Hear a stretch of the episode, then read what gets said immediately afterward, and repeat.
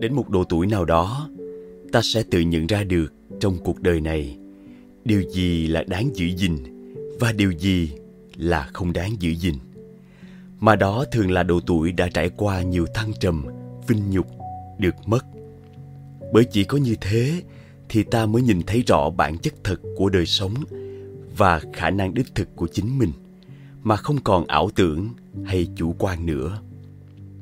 Nếu như không có trường hợp nào là ngoại lệ, ai cũng phải trải nghiệm thương đau rồi mới tìm thấy con đường đúng đắn để mà đi thì ta có nên chủ động tìm đến những điều kiện khó khăn, khắc nghiệt để đốt ngắn giai đoạn để ta sớm nắm được bí quyết sống hay không?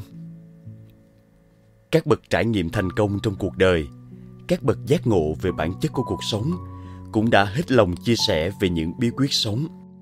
Nó rất gần gũi và thực tế, chứ không huyền bí hay cao siêu gì cả. Nhưng có lãnh hội được hay không, có thấy những điều đó đích thực là chân lý hay không, thì nó còn tùy thuộc vào căn duyên của mỗi người. Cho nên, vấn đề không phải là đang thiếu thốn bí quyết sống, mà là ta đã sẵn sàng để sống theo bí quyết đó, tức là chấp nhận rẽ sang một hướng khác trong cuộc đời hay chưa. Bí quyết sống thì có nhiều, nhưng một trong những bí quyết quan trọng hàng đầu mà bất kỳ ai đã bước vững chãi, ung dung tự tại trong cuộc đời này cũng đều phải có. Đó là bình tĩnh sống. Dù chuyện gì xảy ra, rất thuận hay rất nghịch, thì điều kiện bắt buộc của một người biết tự chủ đó là phải luôn một mực bình tâm, trước sau vẫn như một.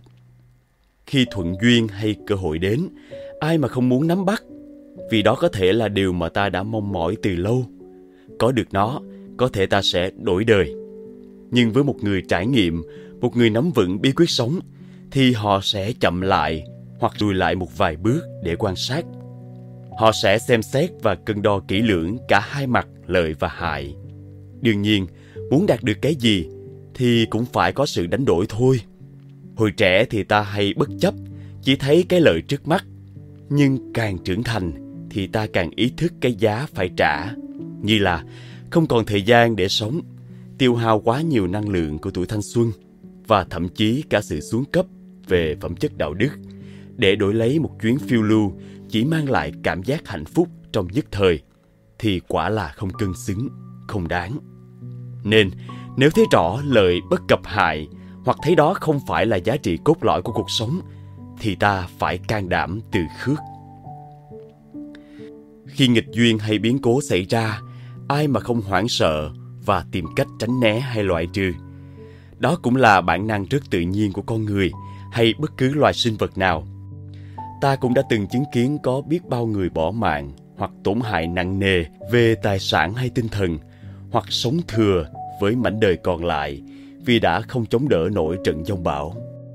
Nhưng với một người có kinh nghiệm đối ứng, có hiểu biết về bản chất của những cuộc biến động đổi thay, thì họ sẽ chọn giải pháp không phản ứng hoặc phản ứng một cách vừa phải, khôn ngoan. Thay vì cố gắng chạy ra khỏi trận bão, thì họ sẽ bám trụ tại tâm bão. Họ bình tĩnh để xem xét cái gốc của vấn đề nằm ở đâu, chứ không chạy theo các hiện tượng. Như khi ai đó ném vào con chó chiếc que, thì nó sẽ lăn xăng chạy theo chụp bắt chiếc que đó. Ném bao nhiêu chiếc thì nó sẽ cố gắng chụp bắt đủ bấy nhiêu chiếc, và càng chụp bắt thì nó càng đuối sức, trong khi những chiếc que thì vẫn cứ bị ném tới. Nhưng với con sư tử thì khác, nó sẽ điềm tĩnh quan sát xem chiếc que kia được ném từ đâu. Rồi một cách thận trọng, nó sẽ lao tới tiêu diệt. Một cơn biến động xảy ra, thì tâm điểm nguồn của mọi sự hủy diệt nhiều khi không phải là ở nơi cơn biến động đó, mà lại nằm ở chỗ phản ứng thiếu bình tĩnh và nông cạn của con người. Bình tĩnh tức là không hoảng loạn, không lo lắng quá mức, không manh động, không phấn khích, không hào hứng, không bột chộp. Mà nếu lỡ có những phản ứng tâm lý đó, thì cũng cần phải dọn dẹp ngay lập tức để trả lại sự thư giãn, tự do, an ổn và sáng suốt cho tâm trí. Bình tĩnh là nền tảng để phát sinh mọi giá trị tốt lành của tâm hồn. Mất bình tĩnh chính là mảnh đất màu mỡ cho những phiền não hay bóng tối của quỷ dữ ngự trị.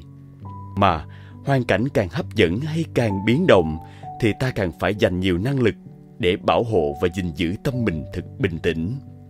Dù khó để coi như không có chuyện gì xảy ra, thì cũng phải giữ được phong độ. Đó là duy trì nếp sinh hoạt cơ bản và nuôi dưỡng các mối quan hệ thân thuộc. Đó cũng chính là duy trì và phát triển sức đề kháng của cơ thể lẫn tâm hồn. Gọi đó là phong độ cũng hợp lý, mà gọi là đẳng cấp cũng không sao – vì điều đó chứng tỏ là ta đã cắm rễ thực sâu vào lòng đời sống. Ta có nhiều lý do quan trọng để sống. Ta đã tìm thấy nhiều nguồn năng lượng để sống, chứ không chỉ có mỗi cuộc thịnh suy ngoài kia. Nói một cách khác là không phải ai đi ngang qua dông bão cũng đều bị xô ngã hay hủy diệt, bởi nó tùy thuộc vào sự thông minh và bản lĩnh hay nếp sống văn minh của mỗi người.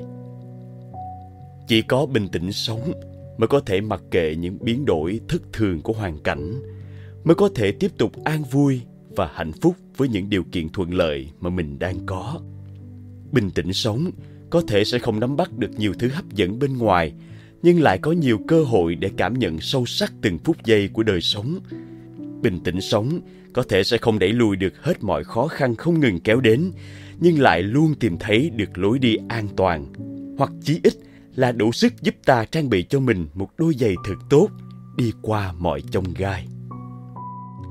Nếu cần bỏ ra hai hoặc ba năm để sống một cách bình tĩnh nhất, sống thật sâu sắc với chính mình và làm được những điều ý nghĩa cho gia đình và xã hội thì cũng đáng lắm chứ.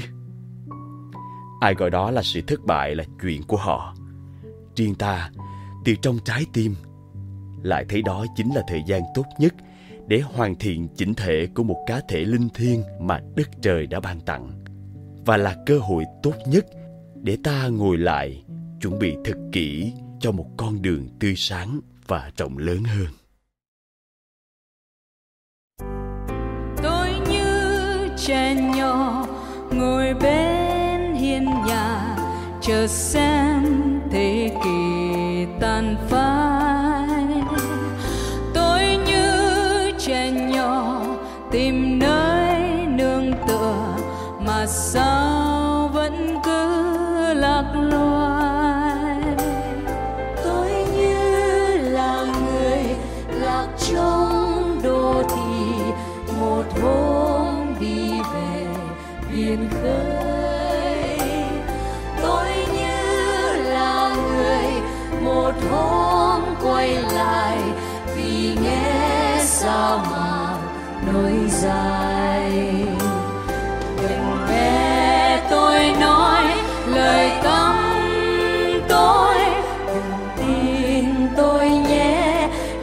tiếng cười. Đôi khi một người dường như chờ đợi thật ra